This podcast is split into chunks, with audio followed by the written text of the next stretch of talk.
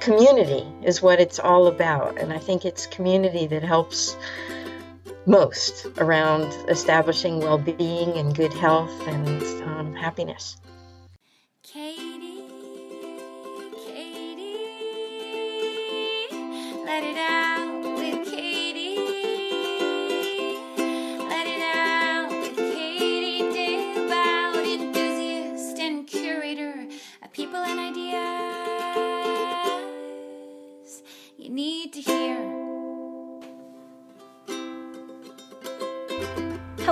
Everyone. Welcome back to Let It Out with Katie Dalebout. That is me, your host of this podcast. I love hosting this podcast so much. I consider myself an enthusiast who just can't shut up about the things that I love, and so I share them on my podcast.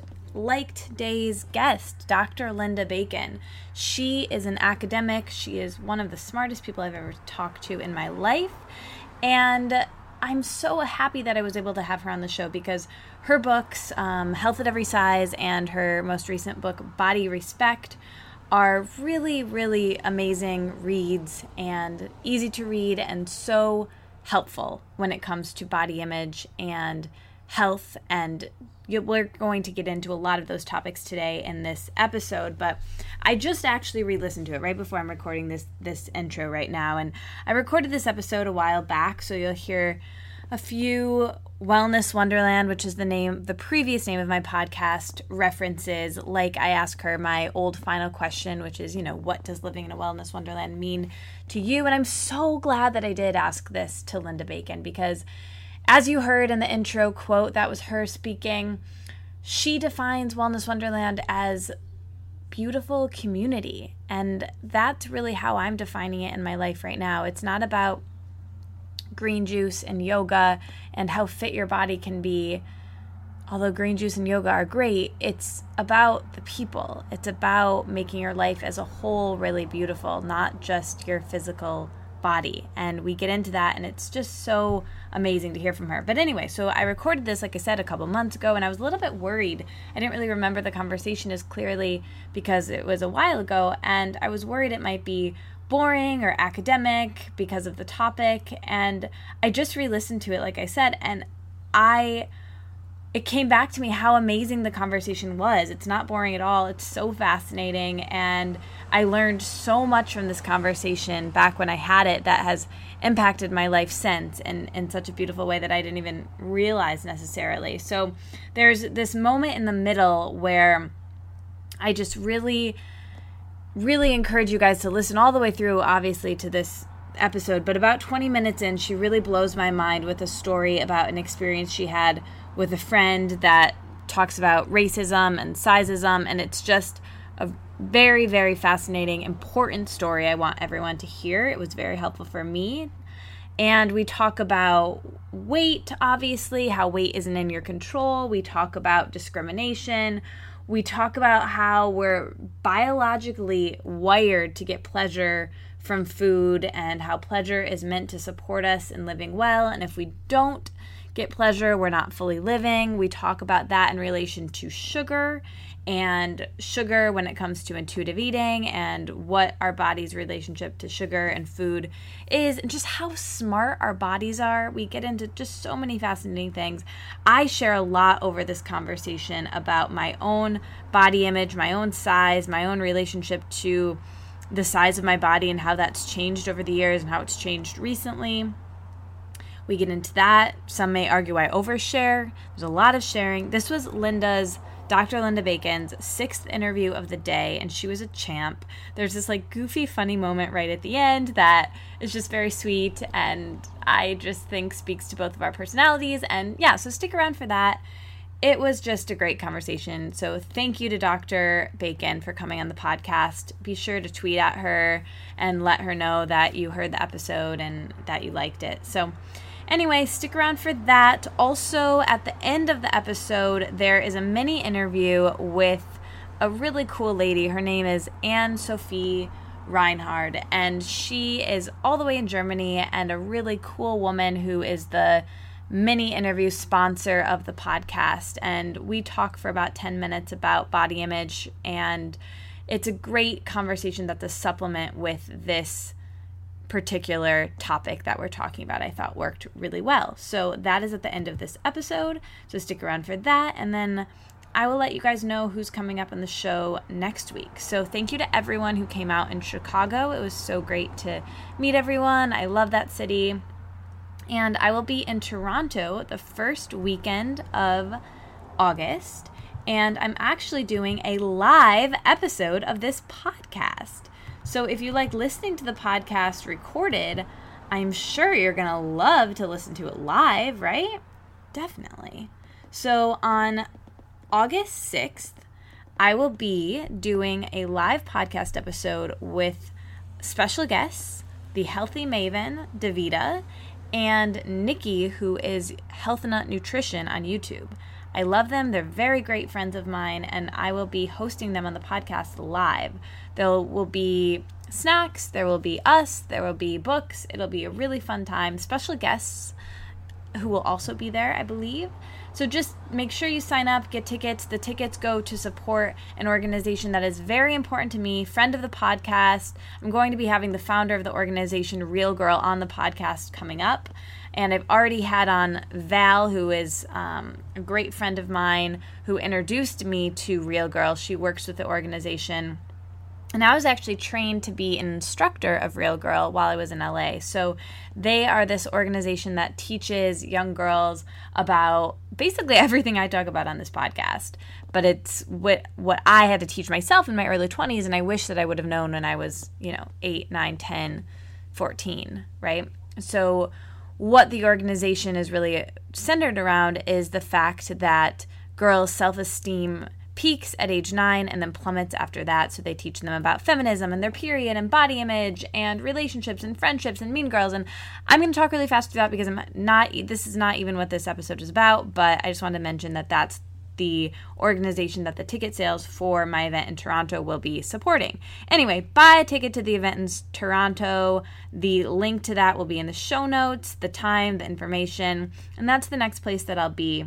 Oh, actually, before that, I'm speaking at a yoga festival that is next weekend.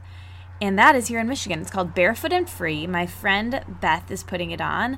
And if you remember the episode with Drought, my good friends that own the juice company, she is a Drought sister. She's a sister in law. So it's going to be great. And I'm going to be there. I'm speaking. So enjoy this episode with Linda Bacon. If you like it, please share it with a friend. It's a really important topic. So please send it to anyone who you think needs it.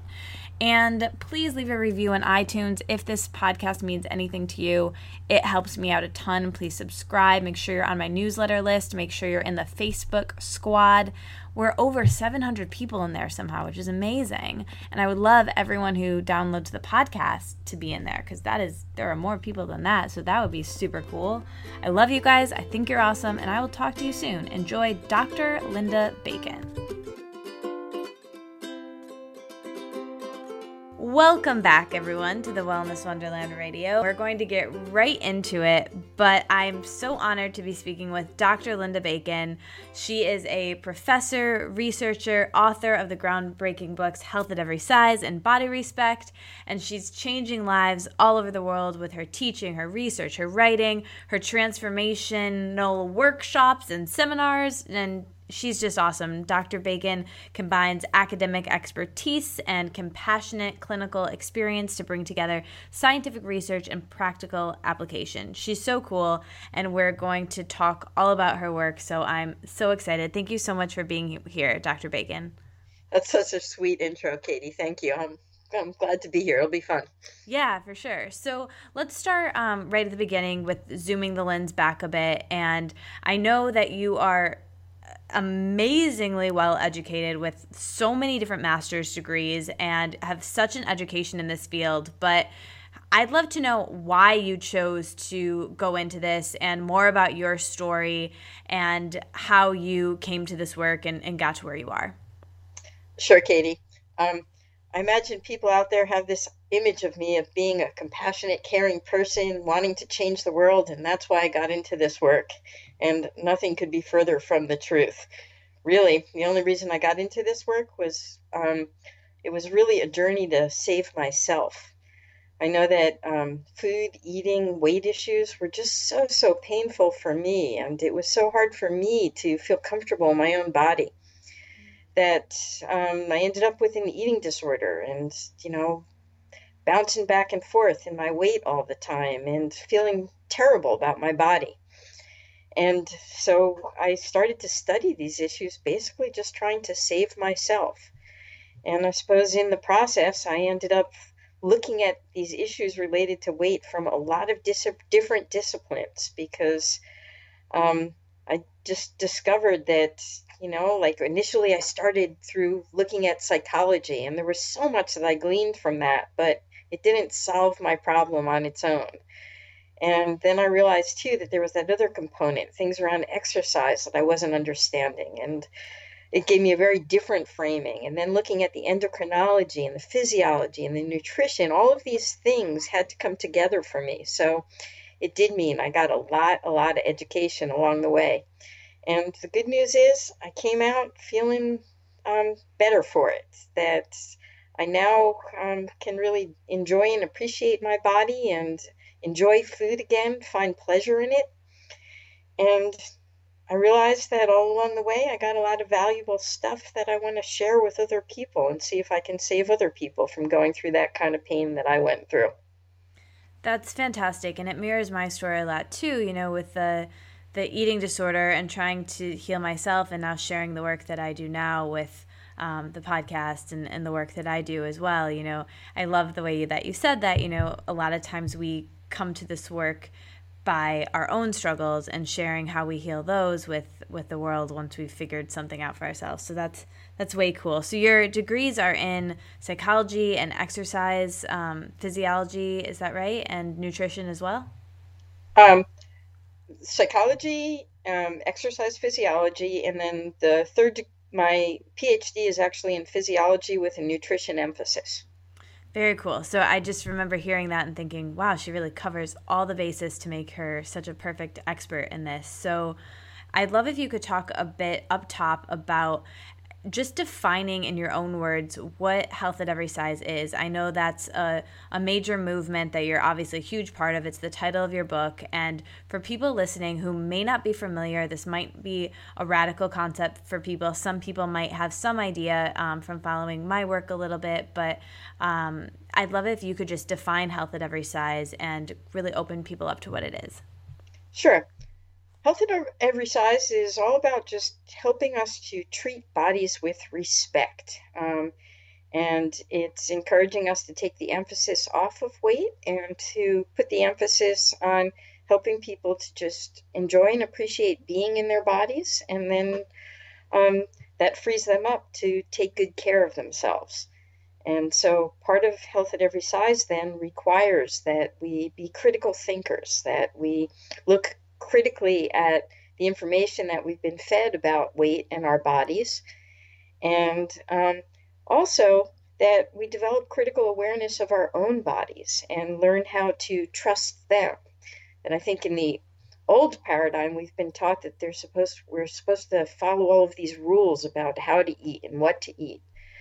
And in Health at Every Size, we throw all that stuff out and we look more towards critical awareness of our own bodies and internal regulation and all those great messages that we get that can help us to make good choices around eating and enjoy food again. So, in a nutshell, I would say that the whole health at every size movement is just all about helping us to respect our bodies and develop better critical awareness. Cool. So that sounds really beautiful and nice. And for for people listening, they're probably like, "Yeah, that's that sounds really nice." But something that I want to emph- emphasize for people who haven't read your book, and I'd love if you can um, speak about this, that there's a lot of myths around diet and weight especially in our culture and this this diet culture that we that we live in that you're not healthy unless you look a certain way or weigh a certain amount. And that not only isn't true just from from your work but proven in in your research. There's so much research behind all of this and and that's what really stands behind this health at every size movement. So i was hoping that you could talk a bit about some of the research and especially i think this this isn't even your in your book. I just heard you speak about this in another interview where you discuss um, the bmi and how i think you were in school when they were lowering the BMI to, to say that you were healthy. And you told a great story about that. I was wondering if you could tell that here as well. Sure. Yeah. Well, that story is important to me because it really marks the turning point in my career. I remember it so clearly. It was June of 1998 when about 29 million Americans went to bed in normal, healthy bodies and they woke up the next morning fat with a medical diagnosis that there was something wrong with them and that they were prescribed weight loss as the solution. Now, of course, it's not that everybody gained weight overnight. It was because the government lowered the BMI standards. So now all of these people that had been considered to be normal weight suddenly were considered to be overweight or obese. And um, it was pretty dramatic. And of course, you can imagine that a lot of people stood to make money off of this. Think about the pharmaceutical companies that had weight loss drugs, because now suddenly doctors were mandated to send a lot more people to get um, weight loss treatments, including pharm- pharmaceuticals, um, as a solution.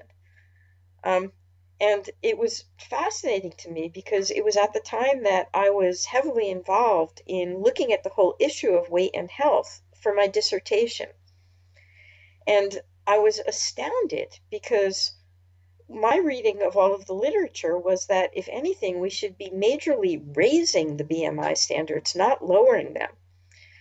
So I was so shocked that the government did this that I looked over to find out who was involved in making this recommendation to the government, um, you know, and why did they do it? And I found out that one of the important task force that was involved in the recommendation was um, the National Institution, I'm sorry, the National Institute of Health um, Obesity Task Force. And I happened to know somebody who was on the task force. So I called her and I asked her, um, why? And I, and she you know she picked up the phone and she just laughed and she said i was waiting for your phone call. I knew this was going to be coming.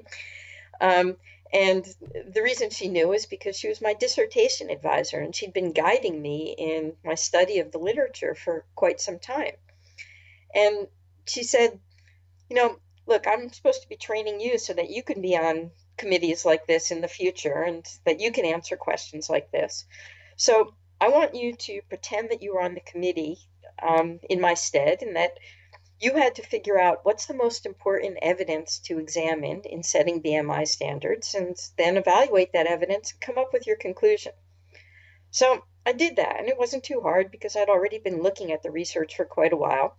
And all of the research was showing me again that we should majorly raise the standards. So I put it all into writing and I give it to her.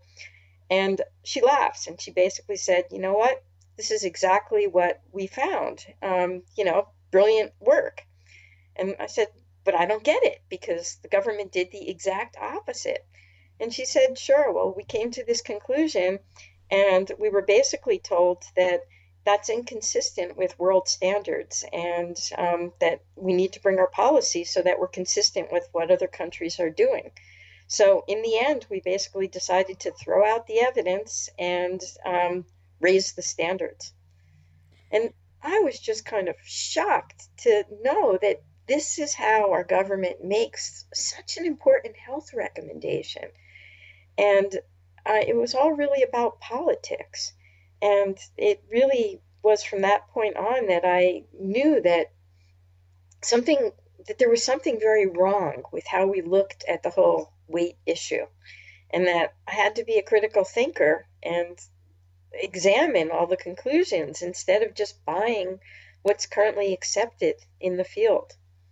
And as an interesting side note to that, I also got curious as to why the world standards were so off. Right. So the next, so the next thing that I did was I got into my investigative journalist mode And I contacted the World Health Organization and asked them who they relied on to come up with the standards that they had established. And they told me that the organization was the International Obesity Task Force, which I at the time had never heard of. But I did a little research to find out who they were. And what I found out was that they were a privately funded organization and that the two largest funders were the only two drug companies that had weight loss drugs on the market. So, in other words, it's the pharmaceutical industry that wrote the current BMI standards that we're all using today. And of course, it's been of great financial benefit to them. Oh man, so hearing that story and and so many other things like that, um, which just completely proves that like the the BMI index is really useless when it comes to a marker of of our health. Would would you agree with that? Yes, I would. In fact, I would say worse than useless. It's really quite damaging that um, it unnecessarily stigmatizes people. Um, so it, you know, by virtue of having this BMI number, you, you assign people into disease categories when we know that there are a lot of people that are in those categories called overweight and obese that don't have any disease and that will live long, healthy lives. So, um, right. And then mentally, they end up manifesting more disease because they, of all of these social things that happen to them and cultural discrimination that could happen to them, it, it can, that can be mentally so damaging. Sure. In fact, there's even been research that's come out recently that shows that people who experience more weight stigma in the world have um, low have increased mortality rates, meaning they die younger. Um, and they've been able to control for a lot of other factors, you know, to know that um, it's not about their weight itself, but it's about the amount of stigma that they experience in their lives that actually is playing a role in the decreased longevity. It's really quite scary. So I think it's important that we throw out BMI as an indicator.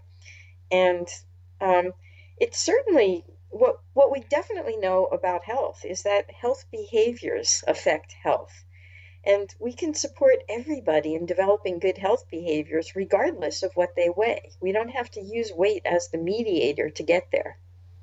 Right. So, how do you, because hearing stories like that and hearing um, a lot of these very chilling studies that disprove and are, are so counterculture to what is so mainstream right now, um, could you talk about you know like how do you go on and, and keep your passion with this and not get you know really down about this? Because i tend to you know feel feel really down about things sometimes where i feel like you know and this, this is my question i guess. The, there's this phenomenon right now where health and almost dieting or controlling your weight or trying to seem like a moral obligation and you're almost made wrong by society or judged by society if you're actively not trying to control your weight or, or practicing health and wellness practices um, it's it's just becoming so prevalent.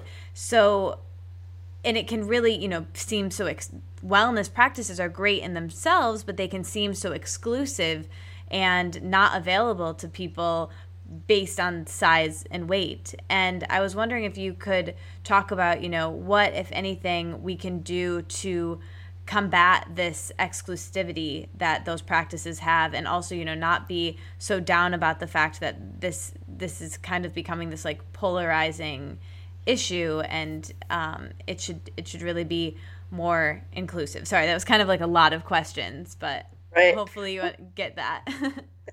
well, one thing I also like to to always keep aware of is how um, buying into that belief system is such a prison for people. It's so painful to have to watch your calories all the time, to feel like um, exercise is your punishment for weighing too much. And when people get introduced to the idea that they'll do a much more effective job at managing their health if they let go of those ideas, if they learn to honor pleasure and eat what they want when they want, um, if they learn to find enjoyable ways of being in their body, if they make it about fun pleasure, that they serve they stand a much much better job of actually adopting better health behaviors and improving their health. So there's a lot of celebration that comes from the transition to a health at every size approach. You know, you don't have to be in that whole prison of deprivation and dieting. And um, what we also know from the research is it's much more effective for people. That people are are not only um, finding that it's more fun, it's easier to be around food, but they're much more successful in adopting better health behaviors than they were when they were fighting themselves all the time. So I think there's also incredible celebration that can come from um, and freedom that can come from adopting a health at every size approach. Yeah. So one thing you know that that I'm curious about is you know what are people's biggest resistance to your work and to health at every size. And then also how do you handle you know the online haters or the people who maybe bash health at every size? How do you keep going with your passion and, and not let it get to you when there there are people who not only don't agree but usually when people i think when people don't agree it's probably to me that they're not or they're really stuck in weight loss or dieting as, as something that they promote or they want to do um, just simply for the fact that they haven't really immersed themselves in your work or they haven't actually taken the time to look at the research or read the books or um, re- they just don't really understand. How do you deal with that and how do you um, not let it get to you kind of?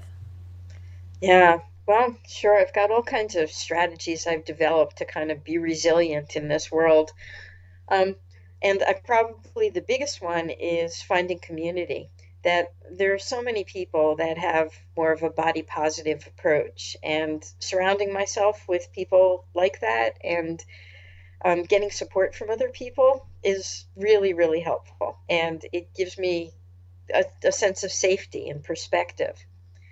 And it's also been interesting, too, to remember my own history. I mean, there was a time that I bought into all of those myths too. There was a time that I really believed that dieting was the answer. And I can have compassion for why people would believe those things. I mean, we're taught that that that you're well educated if you know how to diet right. You know, that's what that this is how dietitians are trained and they're considered to be better in their field if they teach weight management issues, right? So I can understand, you know, all the reasons why people buy into all the myths. It's it's what they've been exposed to and it's what gives them power and prestige in the world and helps them to advance in careers. And I could also understand too that believing in diets gives people some sense of hope that they can break away from all of the pain involved in not fitting in right? If if you're if you if you have a heavy body for example and somebody tells you that all you have to do is lose weight and everybody's going to think you're attractive and you know you'll you'll find a, a mate and you'll get better jobs and get more respect in the world, right? So you can understand why they would cling to dieting if it's supposed to offer them all of those great rewards yeah. because that discrimination is real, right? Yeah. So, um, and for a lot of people, that there's concern that if they don't diet, then what that means is they're giving up on any possibility of happiness because they've got it so caught up in their mind that the only way to be happy is to be thin. And so I get, I, you know, I have a lot of empathy for why people would cling to that. Um, so I can certainly have compassion for why people would be resistant to this because they view it as giving up hope But I think what it takes is reframing it and recognizing that diets don't actually provide you with hope. It's false hope. That, in fact, what we know is that there is plenty of hope for a happier life. And the happier life comes from going after what you want directly instead of thinking that weight loss is going to be necessary to get you all of those things you're looking for. So, if you're looking to feel more attractive in the world, there's plenty of ways that you can achieve that rather than through weight loss. And if you get it only through weight loss, it's going to feel pretty hollow anyway. You're not going to feel seen and valued for who you are.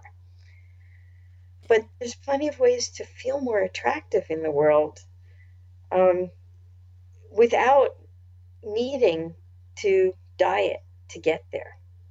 Yeah, that's that's fantastic. Thank you so much for sharing all of that. I think one of the things that that really stands out to me is, you know, we don't want to be thin. We just want what we think thinness brings us, like you said, and um, and and that's we can go after that thing directly, and that's that's really fantastic. I think um, the one thing that I think would be worth speaking about here though is thin privilege and that that is a real thing. And people are discriminated every day on the basis of size and weight. And you address this a bit in health at every size and how your own thin privilege you know gives you certain advantages in, in sharing this work even. Um, but i would love if you could talk about that concept directly and um, like like i said there you know how your own thin privilege if you think it's effective or helpful in you getting this information out there? And do you think that it would be received differently if you were in a different body type? Yeah i'm very clear that one of the reasons i have as big of a platform that i do is because i'm thinner and therefore people see me as more credible in talking about weight issues. And um, that's really unfortunate because i know that there are a lot of people that are in larger bodies that are just as articulate on these issues, um, but aren't given as big of a platform or as much credibility. Um, instead, they're told that they're just trying to rationalize their weight. Um, and that's really unfortunate. And I think that that's one of the reasons why I feel like it's so important for me to speak out on these issues because um, people can hear it better. Well, I mean, I don't, I, I want to support heavier people in getting a platform as well, right? But I also feel like, um, you know, I get so many advantages through being thinner even though I don't want those advantages, that it's my obligation to kind of use all of that privilege to try to fight against fat oppression. You know, I I had an experience with a friend of mine recently that was really quite powerful for me. And um, my friend is African American and dark skinned, and the two of us were shopping together in a store and we went to different departments and i was noticing that the um, someone that worked in the store was following her around everywhere that she went and nobody was paying attention to me. And it was really clear that this issue was about racism and that they didn't trust my friend in the store. And when the two of us left the store my friend was practically in tears about just how painful it was to feel that distrust um, you know, and I thought about like how I could be helpful for my friend. And clearly, one of the things that she could have done is like she could go bleach her skin and she probably would get treated much better in stores. But certainly that wasn't the advice that I gave her. Um, that all I could do for her was just be compassionate and to help her to see that I get that you know, the problem is in our culture. She shouldn't have been treated that way. Right. Um, the problem is not in her. And I think that we have to have that same framing that, yeah, um, it is a lot harder to be in a larger body in this world. Um, but that doesn't mean that changing your body is the solution. It means naming the problem, that the problem is outside in a culture that doesn't um, treat people fairly and equitably. And that we need to change the culture, not the individual. Because if our focus is on the individual, we're telling them that there's something wrong with them. And there isn't. There's something wrong with the culture that doesn't treat us all fairly. So I think that we have to keep that in mind around weight issues. That, yeah, it is going to be harder to live in a fatter body. And so that means that heavier people are going to have to develop the skills at what we call stigma management. You know, the you know to figure out the challenges of how you live in a world that doesn't treat you so well. And at the same time, we've got to put our emphasis on making this a fairer world so that everybody has equal opportunity and, you know, gets treated equitably. But certainly we know that changing your body is not the answer. Wow, Dr. Bacon, that story with your friend is such a fantastic example of this that really just I was already on board, but like if I hadn't been, that would have just really it really illustrated this exact concept of, of like when you say it that way, yeah, she could bleach her skin. It seems like so absurd, but all the time we're doing we're telling people the exact same thing basically, which is like you could just lose weight to receive thin privilege, but like that's not the issue. The issue is the society at large. So it's just a fabulous example and thank you so much for sharing that. Sure. And I think too, Katie, that it would be helpful too to address the whole myth that we have control over our weight. Yeah. Go because for I, it. Yeah. Sure. Because I think that we don't have nearly the kind of control that we've been led to believe. And I'm sure that you and probably most of our, your listeners are aware of the statistics that the vast majority of people, when they go on diet plans or exercise plans, or even if they do bariatric surgery, regain the weight after a while. Um, they might lose weight in the beginning, but almost everybody regains the weight in the long run. And generally, there's the perception that the problem is in the individual, that maybe they give up on their diet and they're to blame. But what we know from studying all of this stuff physiologically is that that's just not true we can understand physiologically the mechanisms that are involved in why people regain the weight and that it's not just uh, and that personal control doesn't play that much of a role so let me give you an example. Let's say somebody goes on a diet and at first they notice that they're losing a lot of weight. Well we have these internal regulatory systems that are paying attention to what our body weight is. And our body's always trying to keep us in what's called healthy homeostasis, you know, like a, a steady state where it, um, it's at its healthy best. And if you lose too much weight, it triggers mechanisms in your body where it wants to help you to regain the weight. So it's got more protection when you start dieting again and you're not giving your body all the energy that it needs. So, what we can see is that when people have been dieting for a while and they've lost weight, that it's going to turn on all kinds of mechanisms where at first they're going to get more hungry because their body's trying to get more energy and get them to gain weight. And what we know is that sometimes people will um, break their diets then because they're getting all of these physiologic feelings that are kind of motivating them, like foods that weren't appealing to them before, now they're feeling desperate for because their body is just kind of bumped up levels of like for example, it's changed their taste buds, so a wider range of foods is more appealing to them. And it increases pleasure sensations. It, it does all kinds of things to try to get people to eat more. But we also know that there's some people that are fantastic dieters that even though they're getting all these body signals that are pushing them to eat more, they could still be really good at depriving themselves. And sometimes what happens is the next point along the um, regulation system is your body will just recognize that increasing hunger and appetite isn't being effective. And in fact, it's a waste of energy because it takes some energy to to do that and it's not resulting in you getting more energy on your body. So um, it's not being helpful, it's counterproductive. So the next thing that could happen is your body could actually turn off your appetite. And lots of people have this experience after they've been on a diet for a while. They find they hit this point where dieting almost becomes easier, that, you know, they're not haunted by food all the time.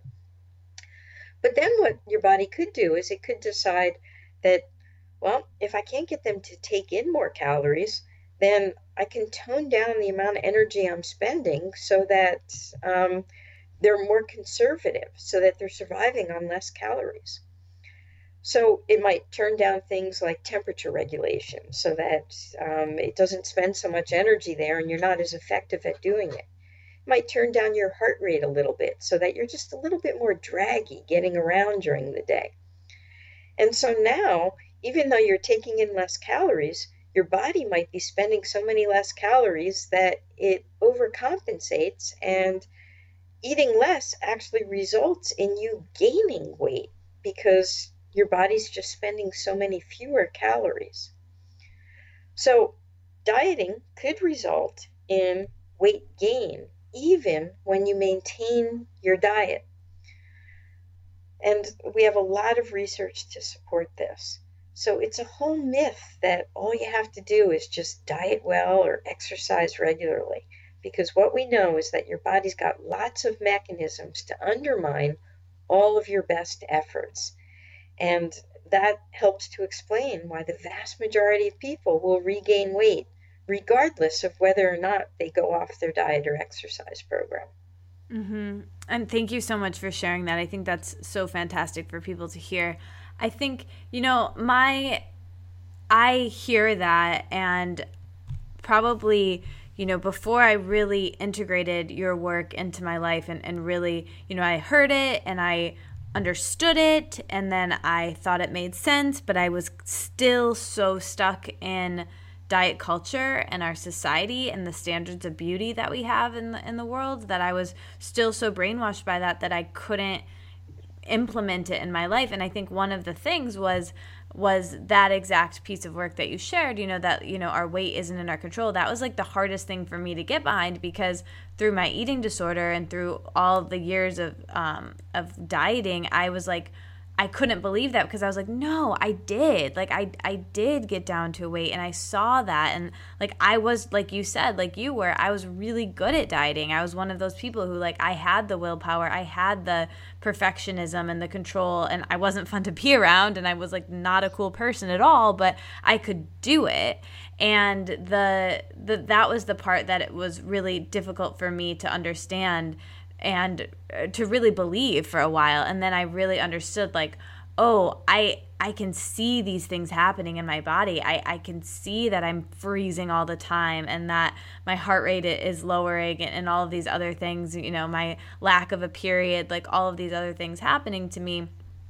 And you know, coming out of that now, I can see that I think it's such a liberating thing to see that our weight isn't in our control and it might be for a period of time, but there are so many other factors in your life that that go into that. And is it worth it to to to push that for so long and to not live your quality of life? And I think your work is just so important for us thinking like it's great to make your life as a whole really awesome and beautiful not just focusing it all on your body. So my my main question to you is going off of that vein of people who are so stuck in diet culture like I was, like I just shared. And a lot of the people probably listening to this podcast, even if they haven't in, admitted it to themselves or or they're really stuck in more of like the orthorexic vein of this where it's health and wellness focus and they're so focused on health which i know isn't even the main even though health is in, in the name of your first book you you've changed kind of a, even away from that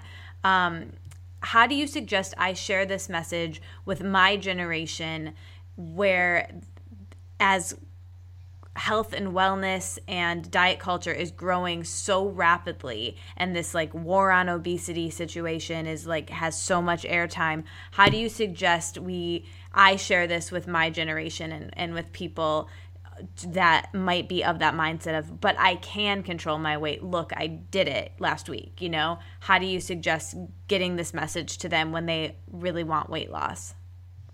Right.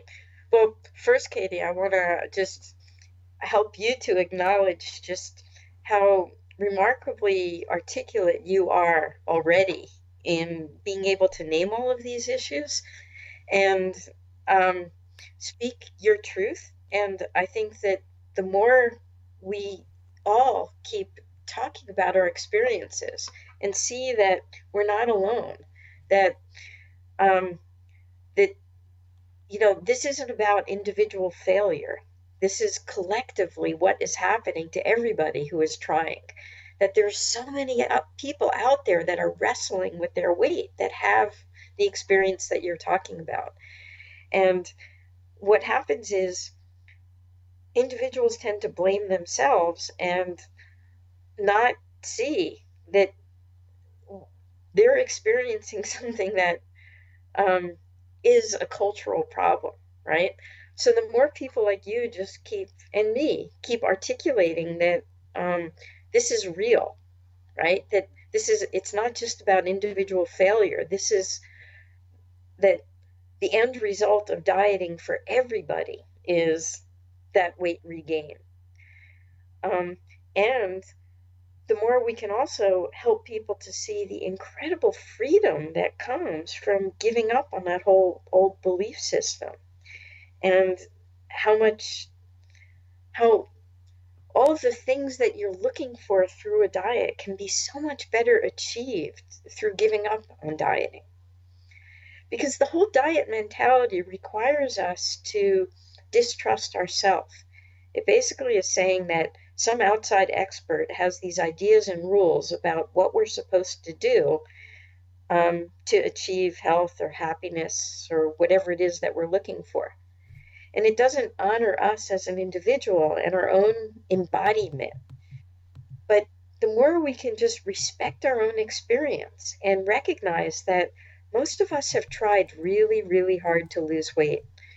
And the experience we had in the long run defines it, not the short term experience. And that we already know everything we need to know about dieting from our own experience. That your clients don't need you to tell them, they don't need me to tell them. That they've already tried really, really hard. They've probably done some really crazy things in the name of trying to get healthier or thinner. And what they need to do is own that experience. Instead of feeling like they failed, they need to recognize that no, their bodies did just what their bodies are supposed to do when you subject it to something that is fighting it. And that their bodies were doing were enormously good at actually being able to protect themselves and fight against that external control. And so maybe they can honor that instead recognize that, wow, you know, their bodies can take care of them. And so maybe instead of fighting it, they can just let their bodies do what they do best. And they can pay attention to things like hunger and fullness and watch where that takes them and um, see how it'll help them to feel so much more comfortable in the world. So, this honoring your body and giving up on diets can actually be very liberating and fun and feel so much better. But it's a big leap of faith if all your life you believe that you can't trust yourself. And so, of course, you're not going to get there overnight. And there's a learning curve that's going to be involved in it.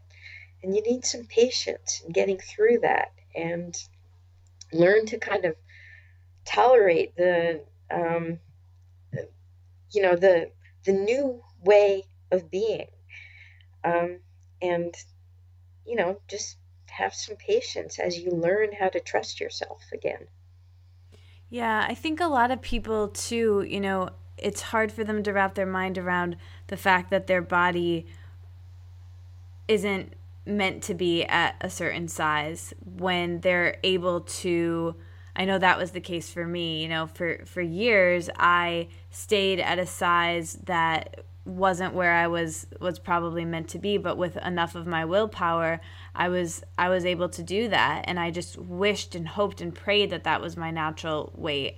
Um, and then I so I guess my question is you know how do you help people almost mourn the loss of the idea that their their body is not you know meant to be where they want it to be at. And i think that you know really speaks to the standards of beauty and that goes back to society and the thin privilege issue probably. But um, how do you help people you know when they're having when they feel bad about that fact where they feel bad about the fact that you know they're in this body now but it might not be where they're where they're meant to be and being okay with gaining weight um, because I know I work with a lot of people who, like me, you know, have, have come from an eating disorder and maybe have gained some weight, but there's there there it's that fear of weight gain, it's that fear of fat that um, really speaks with their like cultural biases that they have against fat that they're internalizing. But how do you help people, you know, get over that or not feel so bad about themselves, you know, when as they're gaining weight their clothes don't fit or they're triggered by you know comments from people or whatever. Yeah. Well you know it's certainly not easy to just suddenly look in a mirror and think wow i look gorgeous. And i don't know that that necessarily needs to be a goal. I think that making little steps along the way is much more valuable. Um, so for example sometimes I look down at my legs and I think, my God, aren't they amazing that I've got these things that can help me move across the room so I can get from one place to another? I mean, the human body is just awe inspiring, all of the things that it does. And that's a very different way of looking at my legs than thinking, oh, those fat thighs are horrible. So we can look at our, we can learn appreciation from our body by um, first learning about appreciating just functionality. And um, that can help us to kind of make peace with ourselves instead of just thinking about our bodies in terms of um, looks and whether or not they meet up with the beauty ideal. And then, too, I think we need to challenge this idea that beauty gets to be defined by other people and that that beauty ideal isn't inclusive you know? And um, we can certainly see too how the beauty ideal is like light skinned for example and how crazy that is in a world where uh, there is so much diversity you know that that we see lighter skin as more attractive when you know that there's there's so many different ways of being in the world. Um, you know so we can recognize how ridiculous that beauty standard is that it just doesn't take into consideration real people. Yeah. Um, and you know so we need to do that same thing around weight. And i don't think it's ever going to be easy for people to um, accept the fact that we don't live in a fair and respectful world. And it is true that if you're in a thinner body, you do get a lot more respect. Um, but that doesn't, but chasing that thin ideal isn't going to make you a better person and it's not going to change the world that we live in. The way the world changes is by people embracing difference. And so you get to be one of the heroes then who can role model what it's like to be gorgeous in um, you know a body that's redefining beauty. Yeah.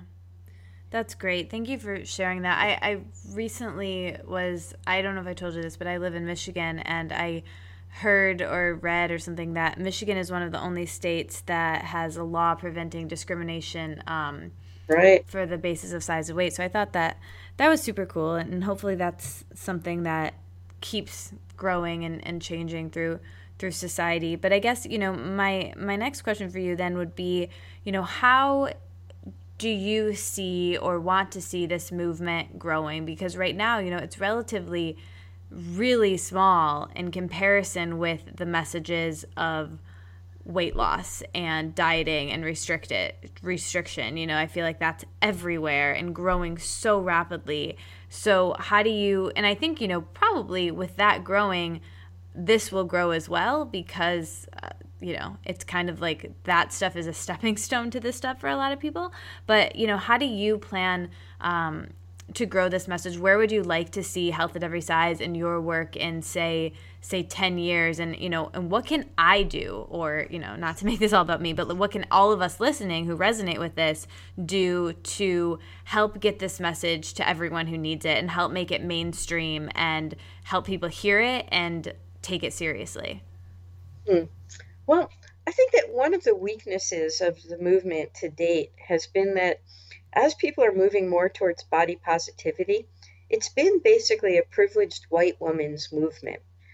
And um, the and the issues that have been predominantly of concern have been trying to help people to dump the diet mentality and to adopt things like intuitive eating, which of course is very valuable, but um, it doesn't touch on like for for somebody who struggles to get enough food to eat, that's not the issue. That's going to mm. help them to become more embodied. Right? And so I think that the issues that we've we've raised to date in the whole weight debate have been issues that are very much about privilege. And that the more we expand this to a movement about respecting bodies, so that it's not just a white woman's movement, but it's about just respecting all we are, you know, our race, our sexual orientation, our gender orientation, all of those issues that help to make us who we are. And, you know, acknowledging diversity and taking away the power dynamics that are involved in um, things like racism and homophobia and um, gender bias and, you know, fat phobia. issues that the more inclusive we become in the movement, that is um, that's where we gain our strength. That right now it's it's just become more of an academic debate among people of privilege, and the more we start making it more inclusive, that's where our power is. And I think you noted in the beginning that that's the direction that my work has been changing. And that's why my second book was called Body Respect and trying to broaden the picture. How do you advise or see us getting to make this more inclusive and, and how do you see us really getting the message out there in that way well um, so for example in the past the message was always um, if you want to solve health issues, you're supposed to teach people how to eat and how to exercise. And we know that all of me- all of those messages, like eat well, exercise more, tend to benefit people who are wealthier much more than they benefit um, people who are struggling economically or are lower down on the social status scale. So we need to reframe our messages so that we take into consideration people's experience. So rather than being prescriptive and coming up with ideas about what people are supposed to do, we need to make the health movement more about respecting people's embodied experience um, and helping them to figure out how to negotiate the world in the body that they have right? Mm, so, for yeah. example, if somebody comes to a dietitian and asks the dietitian, you know, what's a better thing to feed my kid, french fries or an apple? The knee jerk response is usually to think an apple, right? But for someone um, who doesn't have the economic means, um, uh, french fries might give them more calories and be a healthier choice for them, right? right. And so what we have to do is just start from a person's experience and look at, in the context of their lives, what options work best for them.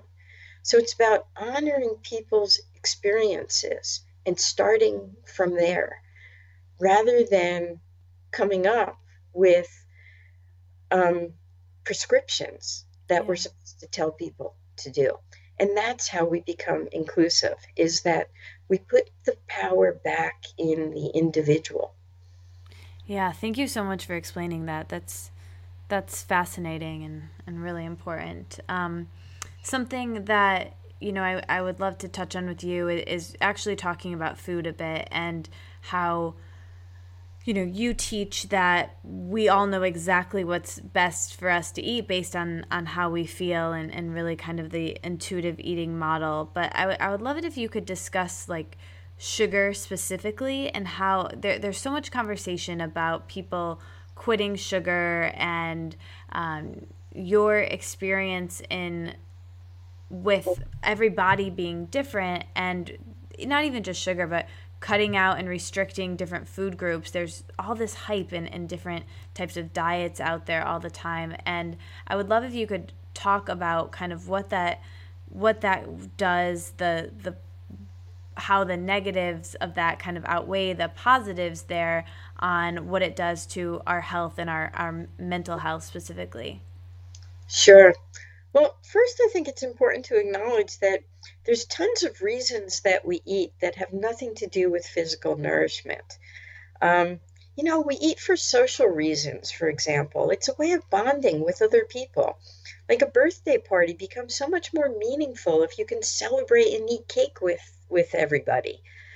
Right? And right. that's an important part of living is participating in that whole social world. And food is a really, really important part of our culture. And I think, too, it's important to recognize that the fact that we get pleasure from eating is not an accident. I mean, we're biologically rigged to get pleasure because if we didn't get pleasure, we wouldn't eat and our species would die off. That's why pleasure is also hooked up with things like sex. Um, because again, you know, if sex weren't pleasurable, we wouldn't do it and the species would die off. Mm-hmm. So, pleasure is meant to support us in living well. And if we don't get it, um, then we're not, it, it's not good for us. Right. Um, and so we can't take that out of the equation, right? So if you set up um, something like sugar, like a rule that sugar is bad and you need to stay away, that's wiping out a pretty important part part of pleasure and people are going to end up feeling unfulfilled and that's going to play out in some way. It's certainly going to play out in well-being and health.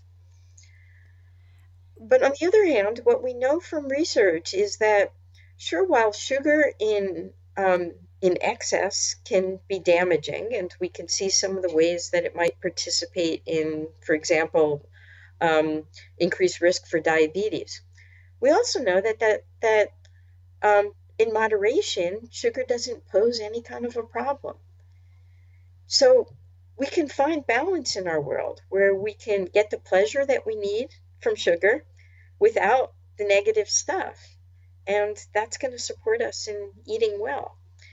But when we take pleasure out of the equation, we're going to find that we're going to feel very unfulfilled, and that's going to play out in our health. I, I, I have a couple of follow ups on that because this this particular sugar conversation is very close to me and a lot of people listening I, I feel as well. And i know you know one of the arguments to that is well i i just honestly don't don't want it. Or I will, you know, after you cut out sugar completely, the the, the mindset is well, after a while you stop wanting it and you're at the birthday party and the cake just doesn't even appeal to you at all. But I think the the point with that is that you're we have so few sensationary pleasures in our lives as humans and to completely cut out one of them um, with food is is sort of sad. So do you think that that is what will happen when you after because there's a lot of people with addictive personalities who are just like you know i can't do the moderation, I am a, an abstainer, you know, so they'll just choose to abstain from sugar or, you know, people do with all sorts of food groups, but I think sugar is kind of the main one. Um, and that people do that with. And so, do you think that that is a valid thing that if you cut it out, that it will be something that just doesn't even appeal to you at all, and that's valid, or you're denying yourself some, one of our human pleasures? Yeah, I absolutely don't buy that idea that um, some people need to abstain completely or they'll be vulnerable. Um, I think that might be true in things like um, alcohol for some people, mm-hmm. Um, but food is very different. Um, you could survive without alcohol. You can't survive without food, and it sets it sets your body up very differently. And I think that one of the reasons why a lot of people feel like they're out of control around sugar is because they've denied it to themselves for so long that when they do give themselves permission, um, it opens the floodgates. And what we see in research, and this has actually been very well tested in research, is that the more you give yourself permission to actually eat, um, then you're not deprived anymore. And it's easier to say no. So, um, and I know that this can be kind of scary, but I've actually tested this out in the, in a research study that I conducted with people, where we had people um, think about the foods that they were always so scared of that they would binge on. Um, for me, it was ice cream. And to see what it's like to give themselves permission to eat ice cream whenever they wanted, but to do it mindfully and to pay attention to how much they were appreciating it. And to know that they could eat it anytime as long as they were they were enjoying it. And what people found was that when they gave up the deprivation and the idea that ice cream was bad, that after a while they ate the ice cream and it stopped having power over them because they realized I could stop now and tomorrow if I want some more ice cream, there's still some in the freezer. Um, so I don't have to eat it all right now. And what we found was that people could come to a sense of comfort around it and being able to appreciate it more.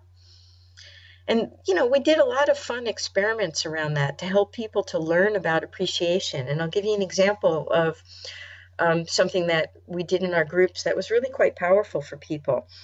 Um, and it was helping them to understand their bodies a little bit better physiologically. Um, I asked people um, if we could come to something that we could agree on that all of us really loved and thought that it was a little bit um, scary to eat. That was one of those foods that we would eat out of control. And the thing that we all agreed on was chocolate. And so I brought in chocolate truffles, some really delicious chocolate truffles. And I had everybody in the group take one. And I asked them all to take a small bite and to let it melt in their mouths and to notice all of the sensations and how much they were appreciating it. And um, people did that and paid attention for a while. And then after a minute or two, I said, Now take another small bite. And again, let it melt in your mouth and notice all the sensations.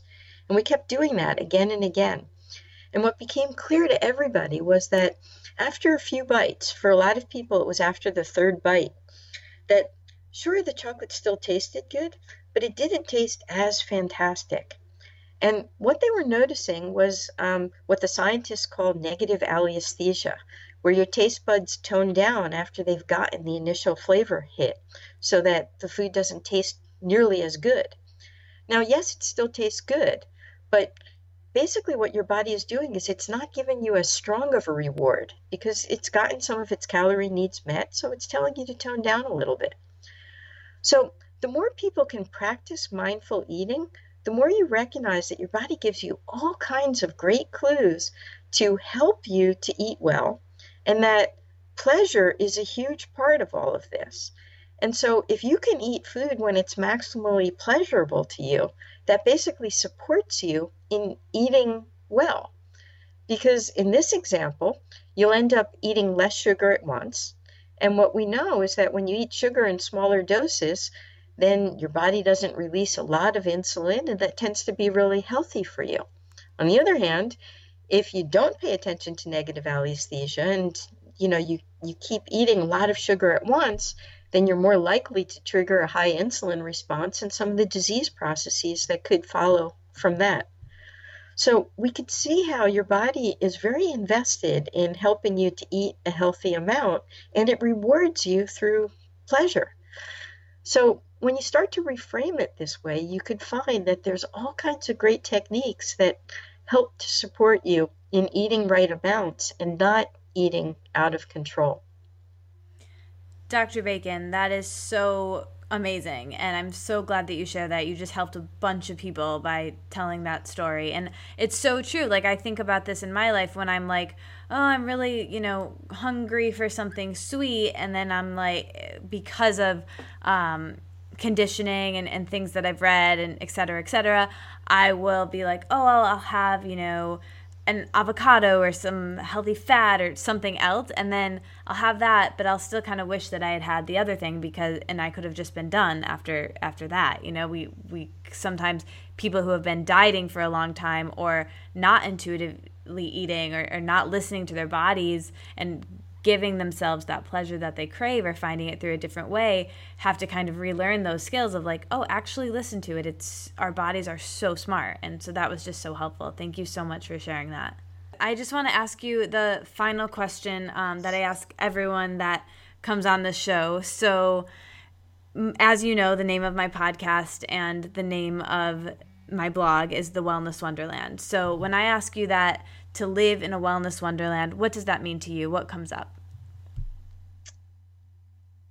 Ah, boy, you know, I think the first thing that comes up for me when I think about um, wellness is being surrounded by people I love and who kind of honor and respect me, you know, being in a safe place where it's okay to just be me. So, community is what it's all about. And I think it's community that helps most around establishing well being and good health and um, happiness. Awesome. Thank you so much for that answer and everything else you shared. And I know this was your sixth interview of the day, so I'm so honored that you were here and I really appreciate everything you shared. Oh, it's very sweet. It was really wonderful to talk to you, Katie. Thank you.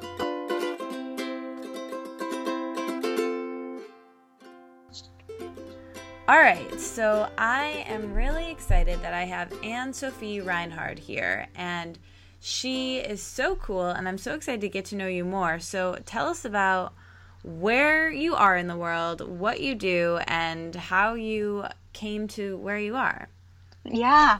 So I am from Germany and currently do live in Germany too. I've been all over the world, but I came back here um, because of a son, of my son, that um, he's two years old now. And when I was pregnant, mm-hmm. I was like, mm. you know, where, where do I go? Um, and I wanted to be around family, so I'm back in Germany. Cool. Although my heart, my heart is still in New York, but you know, when you have a child, things change. Um, How long were you in New York?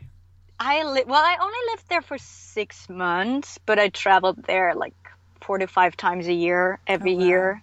Yeah, it was, it's like it's my it's my place, right? Um, but it's I don't know if it's the perfect place to raise a child. So right now I live closer to nature, and my parents are around, so nice. um, you know, family, and he has a lot of a lot of support other than just me, which is good for me too. Yeah. Um, and I basically what I do is I help women get back their respect for their bodies and stop feeling ashamed for having a body, stop feeling guilty for eating, and just really learn to love themselves for who they are and for how they look, right? Instead of always feeling like they're inadequate, instead of always wanting to be someone else, instead of always being on a diet or restricting in some kind of way and just obsessing over food in their bodies. And I've Woo-hoo! been doing this. Such yes. work. I know, right? It's it's really important. It really is where my where my heart is and where um, I just put everything into it because I think it is so important in this world we live in. Yeah, I completely agree.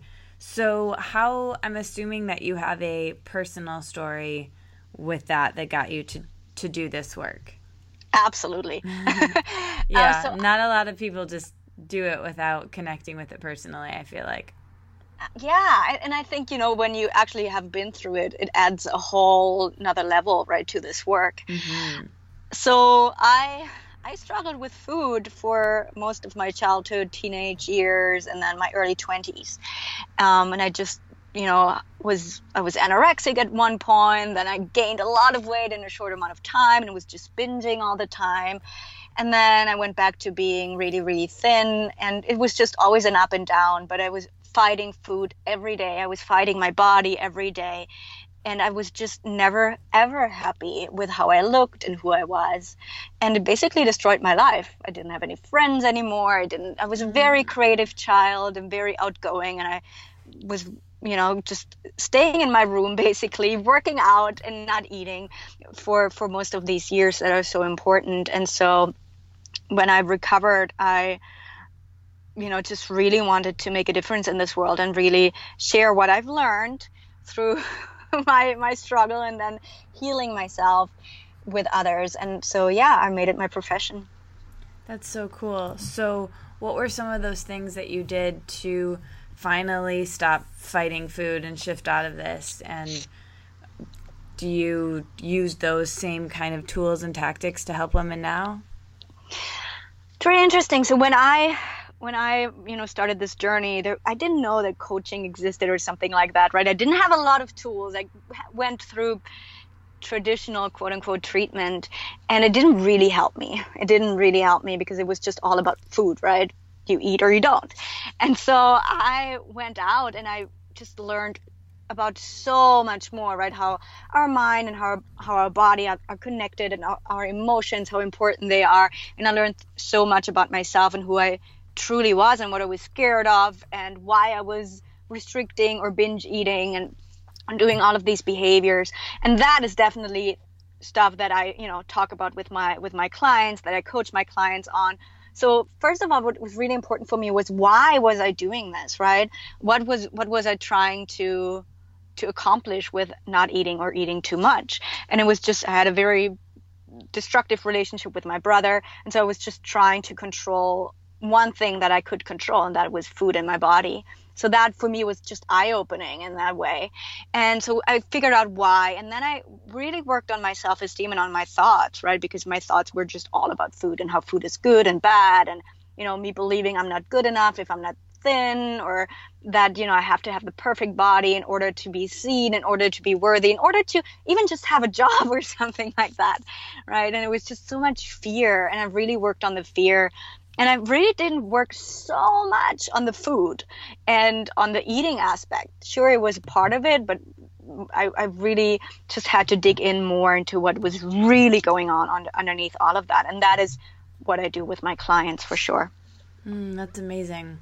So, what is like a takeaway that someone who's listening right now that might be struggling with food or their body that is unique to kind of the work that you do, something that they could do or think about today, right now? Go on. So it's you know obviously we ask this question a lot but why why are you doing what you're doing right what is it substituting so really just figure that out i think that is the biggest one if you don't know the reason behind all of that and sometimes it takes some digging then you will never really fully heal right? You can you can lose weight or you can you know stop your behaviors for a while but it will always come back. It will mm-hmm. always come back. So really figure out you know are you in a destructive relationship? Uh, did you have stuff happen in the past? Are you really insecure? Is your life too good? And you know you're trying to sabotage yourself by having this really toxic relationship with food. But just get really clear on that, and that might be painful. And then don't run away, right? Mm-hmm. Once you mm-hmm. have the answer, don't don't run away and shut down completely, because that is what we tend to do too. Um, and instead, be compassionate. You know, just be really kind and loving towards yourself. Get help if you need or if you want to. But um, just open your eyes i think that's that's the biggest thing right and then once you have that you can begin to to work on whatever it is that you need to heal mm, that's so that's such good advice so when you're having a bad body image moment or day or your client is or someone you're working with what what do you tell yourself? How do you shift out of that? How do you not turn let it turn into, you know, a week of feeling bad about yourself or longer? Yeah. So I still have, you know, the bad, the fat days, right? I do mm-hmm. have them. Um, and sometimes it happens in a split second, right? Where one minute I'm fine and the next I'm like, oh God. And I, you know, first of all, it really, I've learned to recognize it, to really be aware of it, you know, whereas five or five years ago, I would have stayed in that and not even known what I was doing. And now I realize it, I recognize it, and now I know that it's not really about my body. So I just tune in and I'm like, what's really going on here? Am I stressed? Am I tired? What's annoying me? Sometimes really I cannot find anything.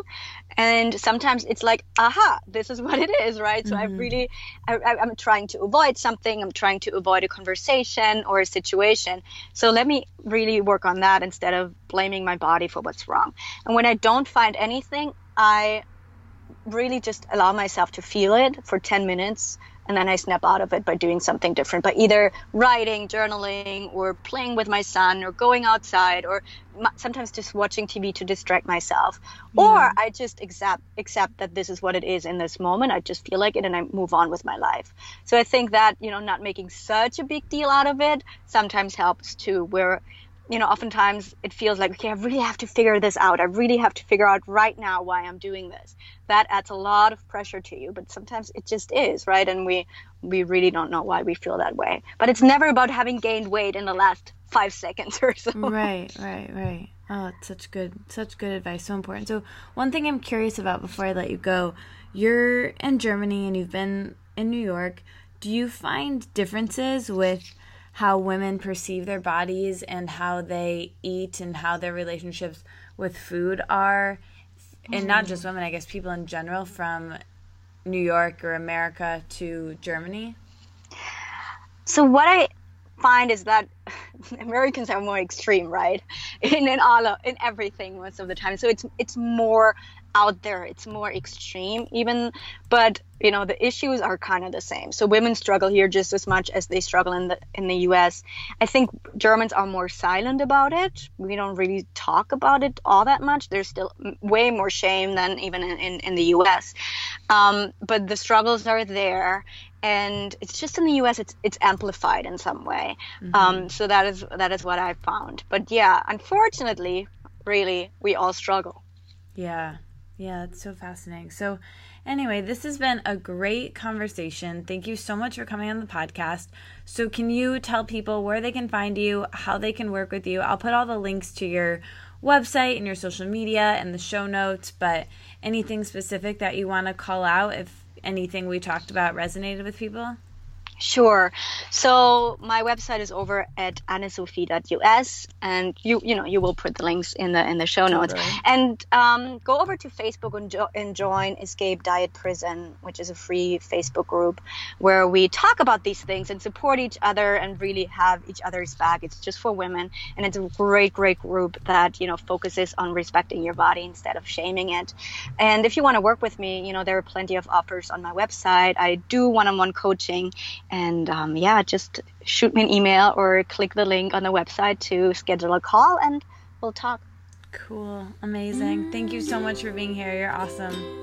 Thank you so much for having me. All right, guys, there you have it. This was a very dense, very important episode. I hope you enjoyed it. Next week on the podcast, we are going to be lightening the mood by having on someone who is really, really awesome. She is a comedian, Beth Stelling. So get really excited for that. I love her. I think she's amazing, and I'm really excited for you to hear the conversation. So I will talk to you guys next week and let it out. Mm-hmm.